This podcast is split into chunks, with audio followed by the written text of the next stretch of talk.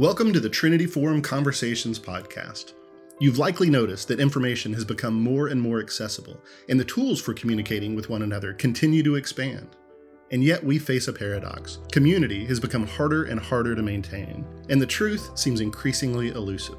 In this series, we'll focus on navigating the challenges of modernity. Our guests will give us insight on the nature of truth, the challenges of technology, and how to approach our common life. We'll talk with leading thinkers, including Jonathan Haidt, Peter Kreeft, Arthur Brooks, Francis Collins, and many others. In this episode, Curtis Chang, the author of the new book, The Anxiety Opportunity, How Worry is the Doorway to Your Best Self, joins psychiatrist Kurt Thompson to discuss the challenge of anxiety, as well as the invitation it presents for spiritual growth. Anxiety is a signal we're supposed to pay attention to.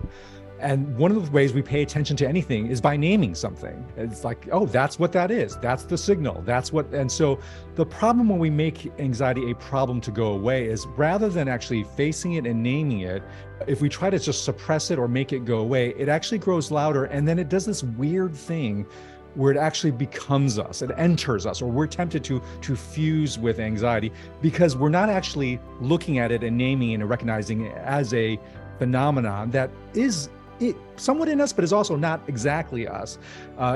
We become absorbed with it. This episode is an edited version of our online conversation from May of this year. You can find the full video of that conversation, along with our full catalog of event videos on our website, ttf.org. And check out the show notes on this episode for links to further resources. Here's Cherie Harder. It was in 1947 that W.H. Auden wrote the Pulitzer Prize-winning long poem, The Age of Anxiety, a work that proved to be prophetic as well as poetic. Today, anxiety is the most widespread mental illness in the United States, and even as we speak, is significantly increasing. In 2018, before the pandemic, over 60% of American college students reported feeling overwhelming anxiety at various times, and other studies have shown that both depression and anxiety have risen by almost a third globally since the pandemic started. Other studies indicate that nearly a third of Americans will experience anxiety at some point in their lives, and 20% of our neighbors are doing so even now. For those suffering from the stresses and distortions of anxiety, everyday life can be difficult and hope can seem elusive. For people of faith who have tried and failed to pray away their burdens or lay them down, there may also be an added sense of spiritual failure as well. But our guest today will argue that for all of its challenges and difficulties, anxiety also presents an opportunity for growth, grace, and wisdom. In the words of one of our guests, it is one of the most powerful opportunities for transformation we will ever encounter. And that responding constructively opens the door not only to improved mental health, but also to spiritual growth. It's a provocative claim and a hopeful summons. And to help us unpack and explore it, I'm delighted to introduce two expert and insightful guests, Curtis Chang and Kurt Thompson. Curtis Chang is a nonprofit leader, consultant, and professor who serves as the executive director of the faith-based nonprofit group Redeeming Babel, as well as the co-founder and CEO of Consulting Within Reach, a firm serving nonprofits and government agencies. In addition, he teaches strategic planning at American University School of International Service, is a consulting professor at Duke Divinity School, a senior fellow at Fuller Theological Seminary, and the former senior pastor of the Evangelical Covenant Church in San Jose, California, as well as the author of the brand new, not yet out, coming out on May 16th book, The Anxiety Opportunity, which we've invited him here today to discuss. Joining him is Dr. Kurt Thompson. Kurt is a psychiatrist in private practice and the host of the Being Known podcast, which explores the connection between interpersonal neurobiology and Christian spiritual formation. He is, I am very proud to say, a senior fellow of the Trinity Forum, as well as a sought-after speaker and consultant. We figured out today that Kurt has actually appeared more on our online conversations than any other guest, so Kurt, it's great to have you back.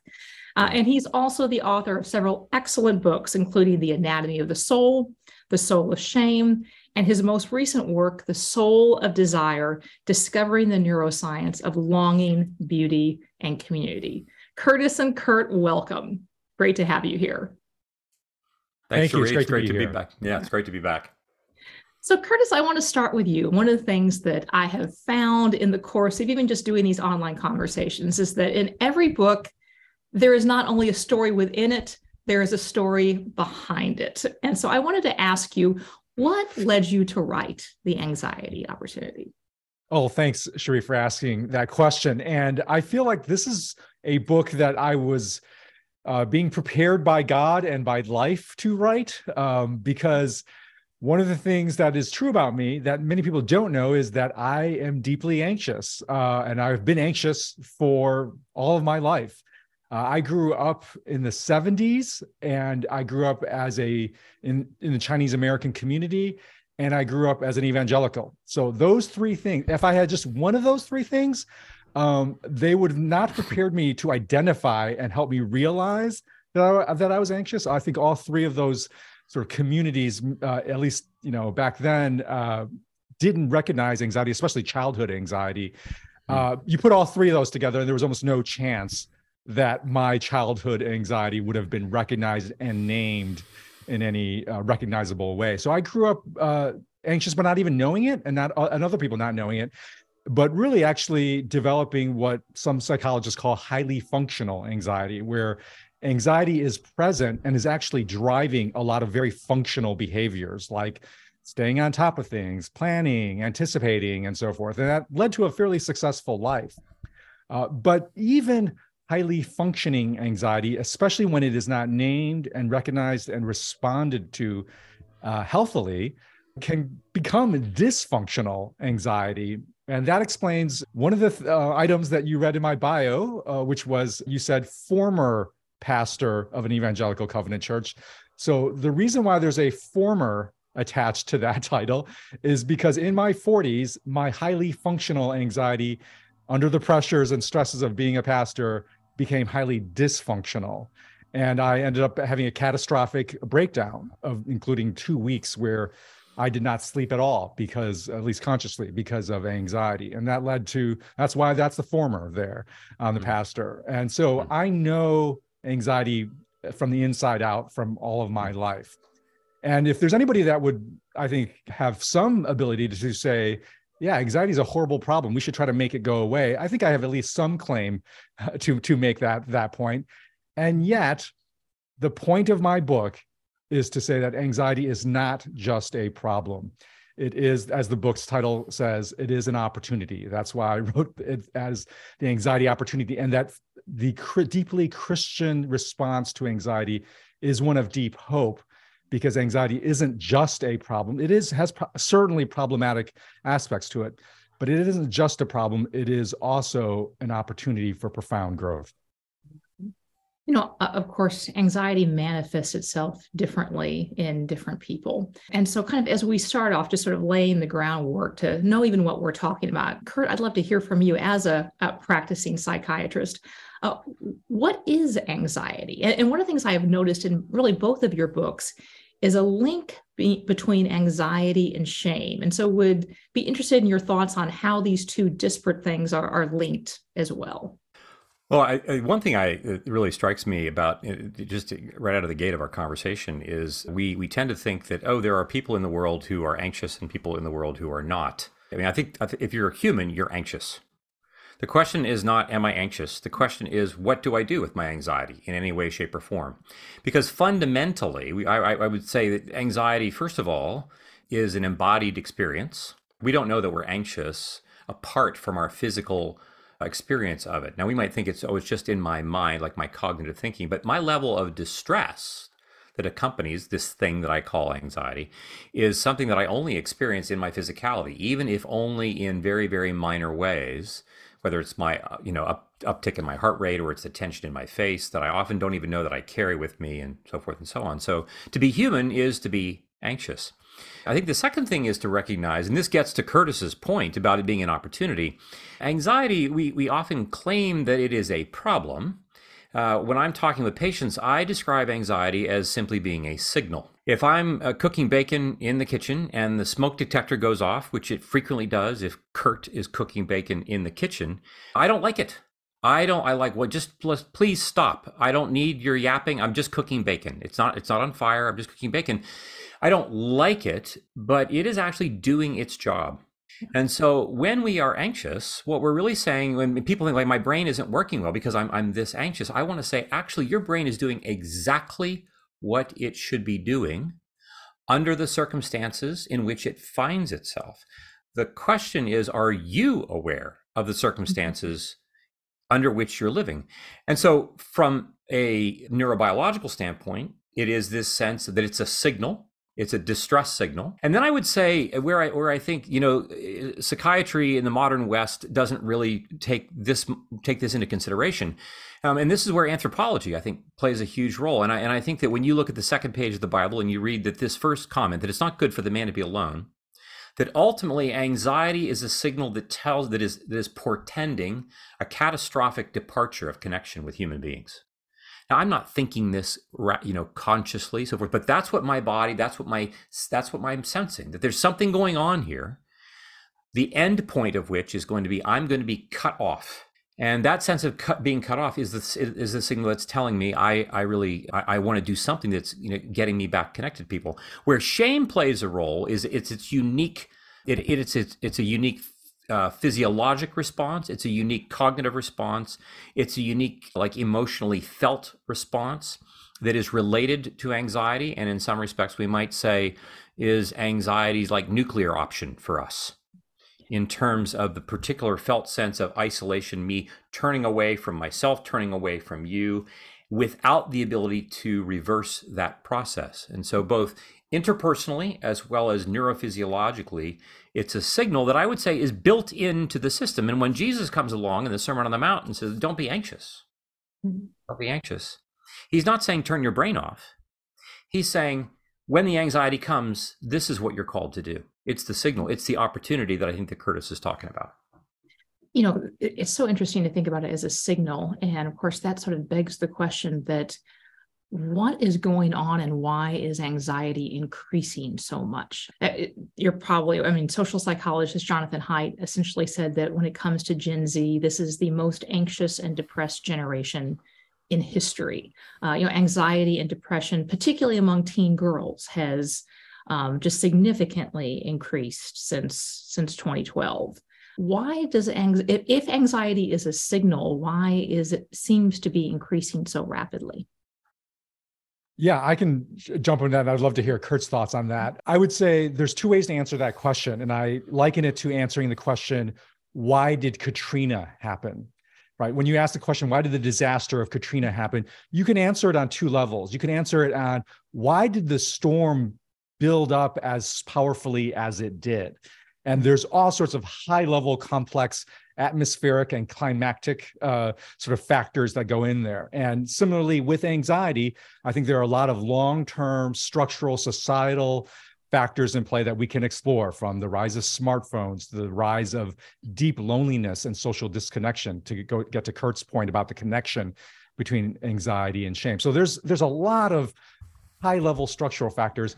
There's also another way you can answer the Katrina question, which is, why did the levees break? Why did the structures that we set up to prevent huge upsurges of atmospheric anxiety, why did they not hold the line?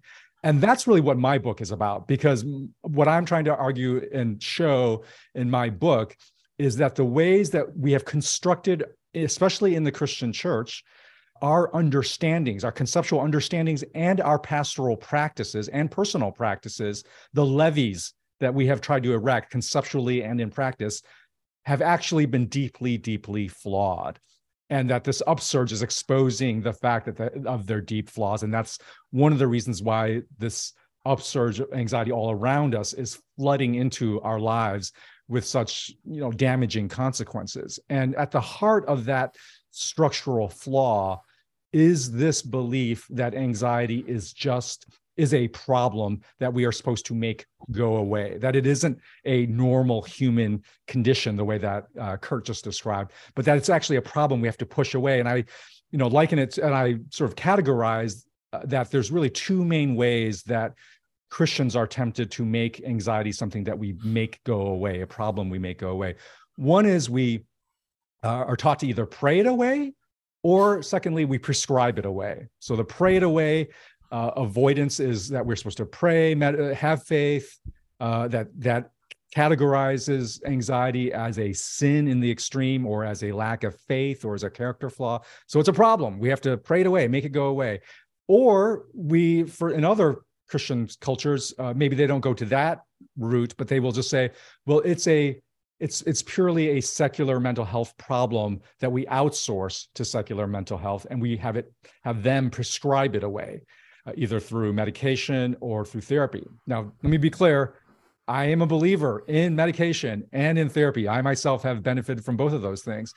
But I think, as Kurt will agree, that secular mental health in the West has a strong tendency to pathologize anxiety into a mental health problem that they're supposed to just try to make go away. And it isn't really well set up. It's not set up from its own fundamental origins to treat it in the way that I believe the Bible and Jesus' own life invites us to treat it, which is not as a problem to make go away, but precisely as a signal, an invitation, what I call an opportunity, an invitation to walk through anxiety, to actually experience it in the way that actually we were designed to by God for spiritual growth in Jesus, where we actually meet Jesus more deeply, precisely in our anxiety. It's not that we have to make anxiety go away and then finally, then we're like qualified to somehow be with Jesus. It's that actually in our experience of anxiety, that's where we encounter Jesus most deeply and encounter the truths about ourselves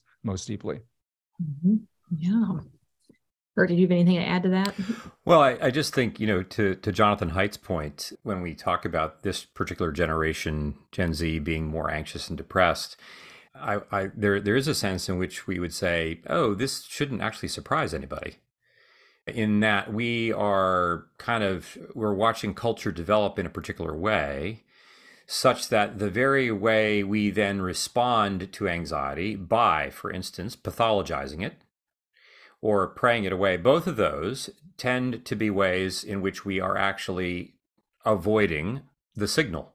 We're not really paying much attention to the signal. Now, this is different than what happens when the signal is so strong that I absolutely can't function, and therefore we're going to intervene with some kind of medical intervention. This happens with patients of mine all the time.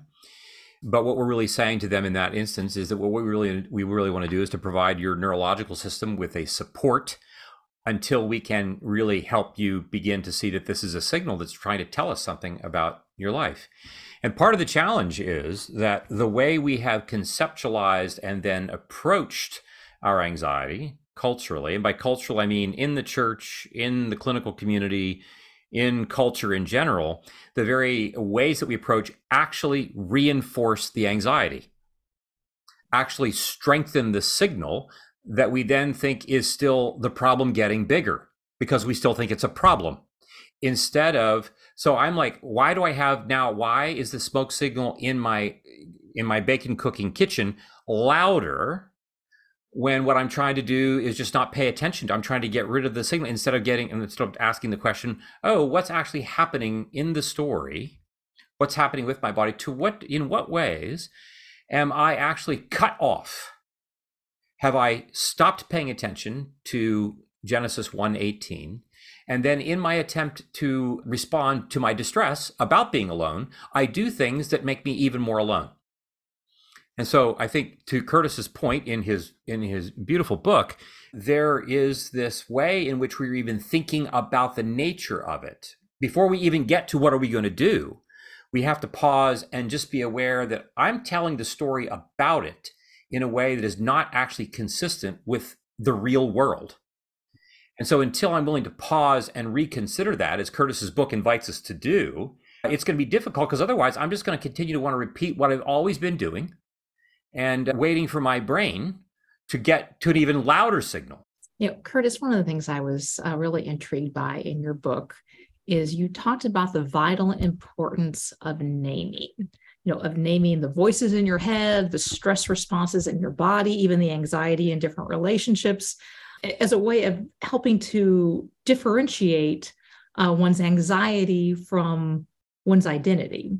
And one of the things I notice, a theme that could be inferred from your book as well as from yours, Kurt, is the role that sort of deception and deflection can both play, you know, in our emotional and mental struggles, that we're either prone to kind of fuse our identity with our anxiety, which you kind of, I think, liken to Stockholm syndrome, or to deflect it, which has actually been linked to the rise in conspiracy thinking, which I thought was just fascinating.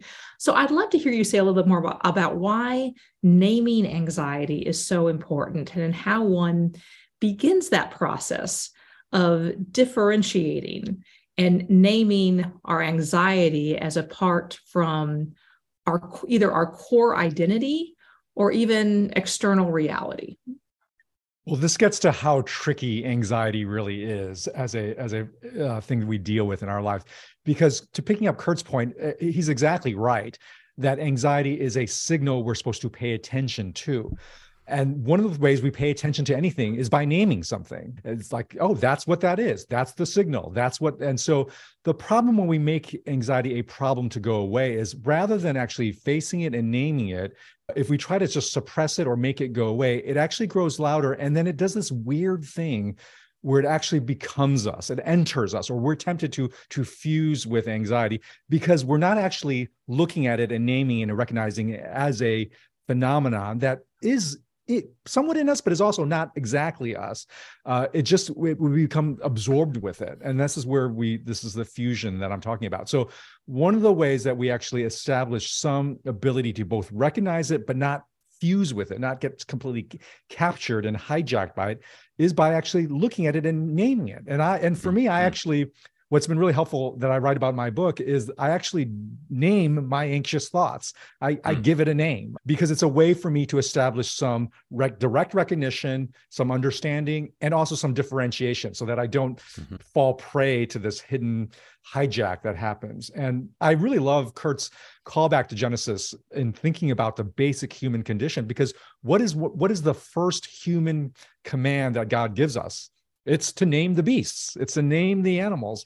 And it's the way that we differentiate. I am not a beast, and I actually have some authority over the beast.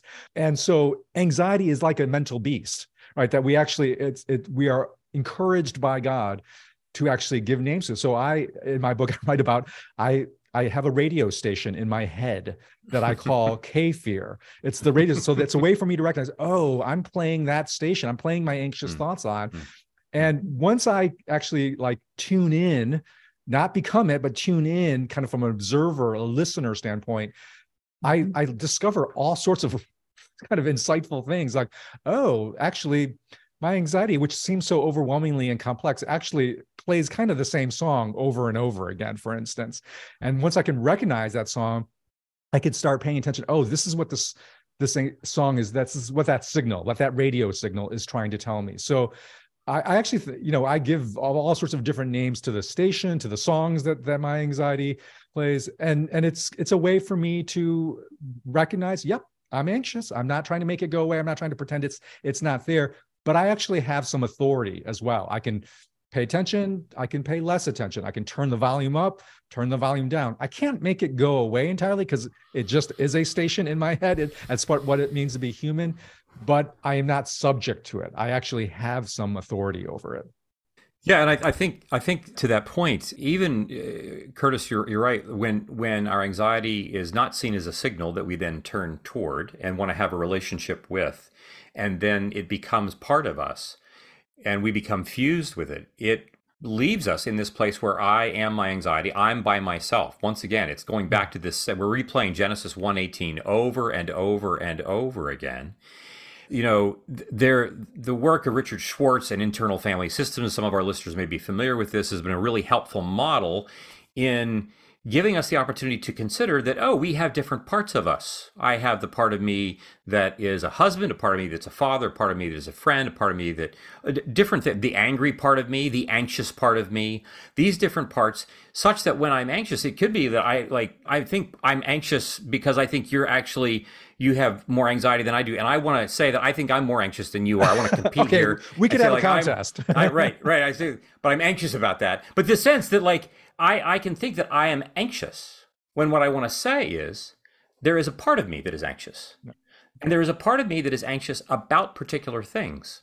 But as long as I am left alone with that, I have a very difficult time differentiating my anxiety part from other parts of me.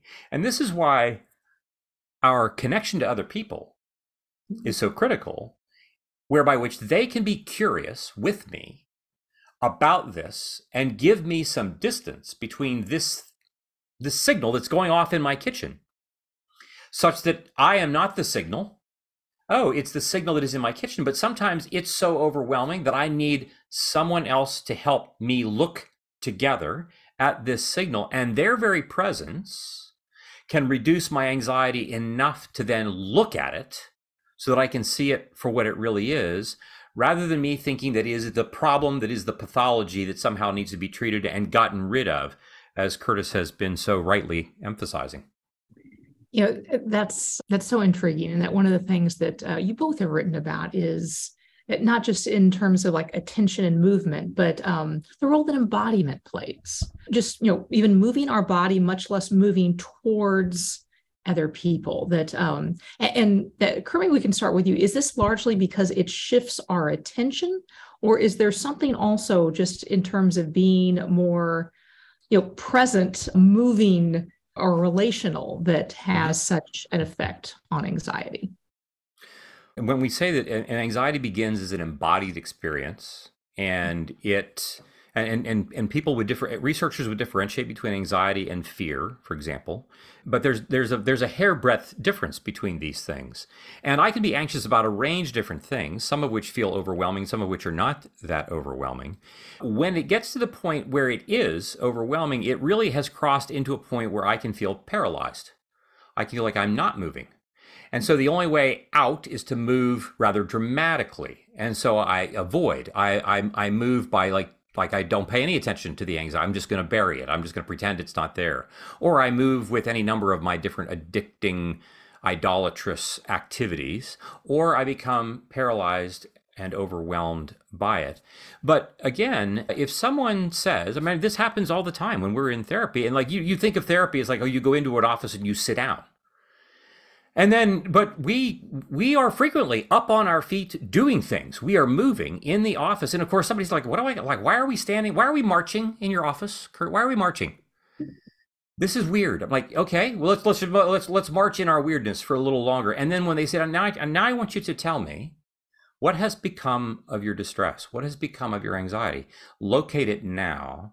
And they recognize that movement changes not just my attention, but it changes what I am doing with my body in the presence of someone else who is allowing my brain to know that it is now no longer alone with this, so that I can begin to, as Curtis says, again, name that I am anxious, and then further name what is the story that I'm telling that is behind it. Curtis, going back to something you've talked about a little bit earlier, just the spiritual opportunity that anxiety provides. And you've talked a little bit about what that means for the people suffering from anxiety. But of course, when someone suffers from anxiety, it's usually not just they who suffer, but also their loved ones, sometimes their colleagues and the like. And would be interested in what you would say to those who live, love, or work with those struggling with anxiety, and what if anything you see is the anxiety opportunity for them as well. Yeah, well, I write about this in the book, and I think the audience I most want to speak to are the parents of anxious children. The CDC just recently released reports that show 60% of teen girls suffer from very severe anxiety or depression. 30% in the last year have considered suicidal thoughts. So that's alarming statistic, not only for the depths of suffering of those girls, and it's lesser for boys, but it's still rising for boys as well.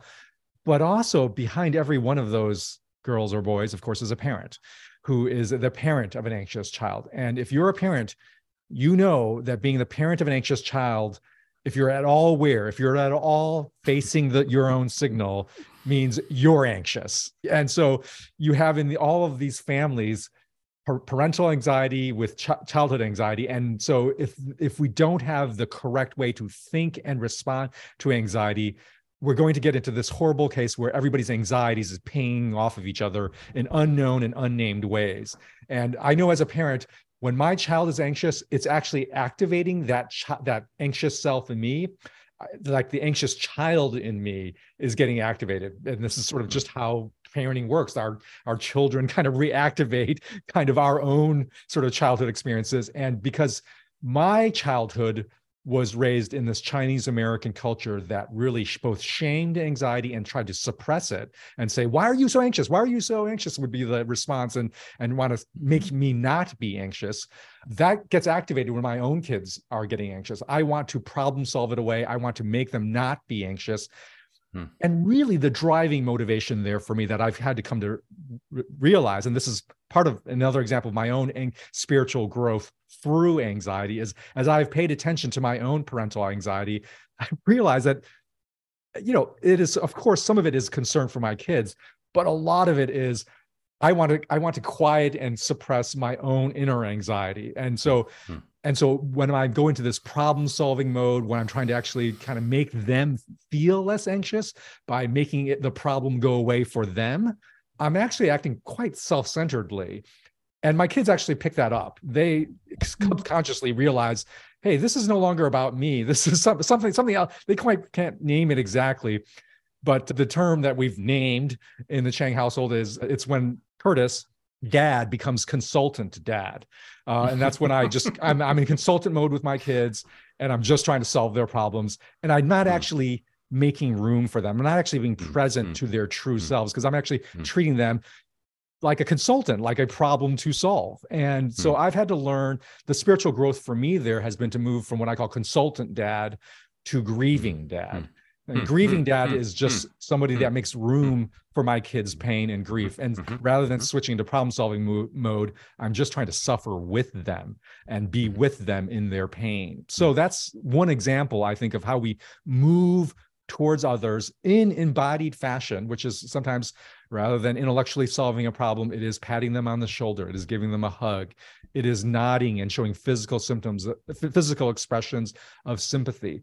And that is what parents can offer their kids that no one else can offer, is that deep parental unconditional acceptance that all of us, all children, crave most deeply from their parents, especially when they are anxious. And so and this is something that no medication, no therapist, no one else can offer, that you as a parent of an anxious child, this is what you can offer them, is you can offer them deep unconditional acceptance as you move towards them and make room for their suffering, their anxiety, not trying to make it go away for them, but actually being willing to be in it with them, to accept them in it. No, I was just going to say, we often talk to patients who talk with us about the distress that they have about their children. And as we remind people that any human being's anxiety, any distress, my distress is always, always ultimately about me. My distress about my children is still always ultimately about me. It's not only about me, but it is always ultimately about me.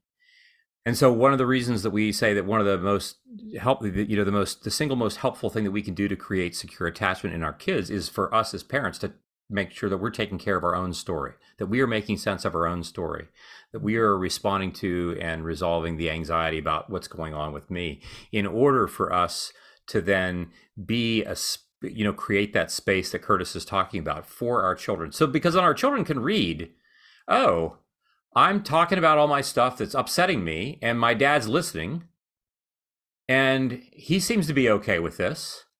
And what it trains our children to learn is that, oh, I can be okay with not being okay.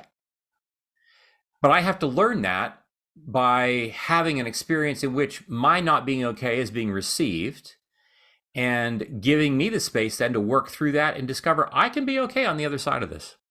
Kurt and Curtis, this has been great. Just really fascinating. Thank you so much for joining us.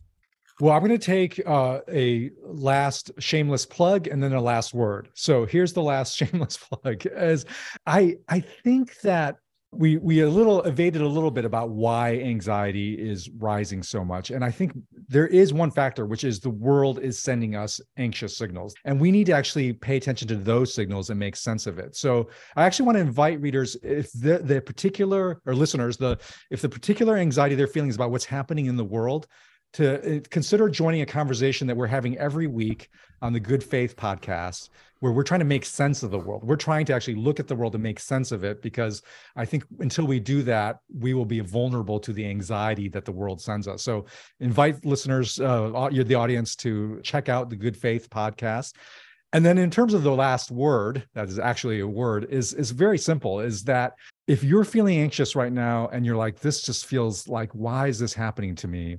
I just want to give a personal word that there really is an opportunity for you. In the depths of my anxiety myself, when I was suffering from a breakdown as a pastor, I just felt utterly abandoned by God, by others, and abandoned of hope.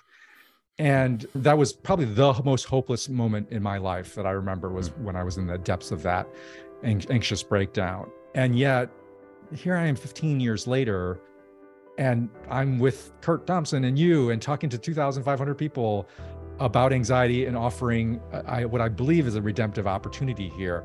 Mm-hmm. Let my example be just a little sign of hope that deep redemption is possible. Not only possible, is promised by God. It's that promise is true in Scripture. I am a living embodiment of that, and I invite you to lean into that opportunity. I would say, well, first of all, I'm just so grateful to have had the chance to be with you again, Cherie, and with Curtis. And I just want to say to all of our listeners that Jesus is not worried. And I don't say that flippantly. I say that he's not worried because he's too busy working on our behalf. And his longing is for us to have embodied connection with others, to remind us that he and we can be present and hover with each other, looking for those places where our anxiety rests, in order for that to become the very space where beauty and goodness can be created, and not where our lives will become catastrophic. Kurt and Curtis, thank you so much. Thank you to all of you for joining us. Thank you for listening to this episode in our series on navigating the challenges of modernity. Be sure to subscribe to Trinity Forum Conversations podcast to make sure you don't miss any future episodes. And if you're enjoying these, please leave us a review. Visit our website at ttf.org for more information and show notes from this episode, as well as resources such as our Trinity Forum readings and videos of our past events.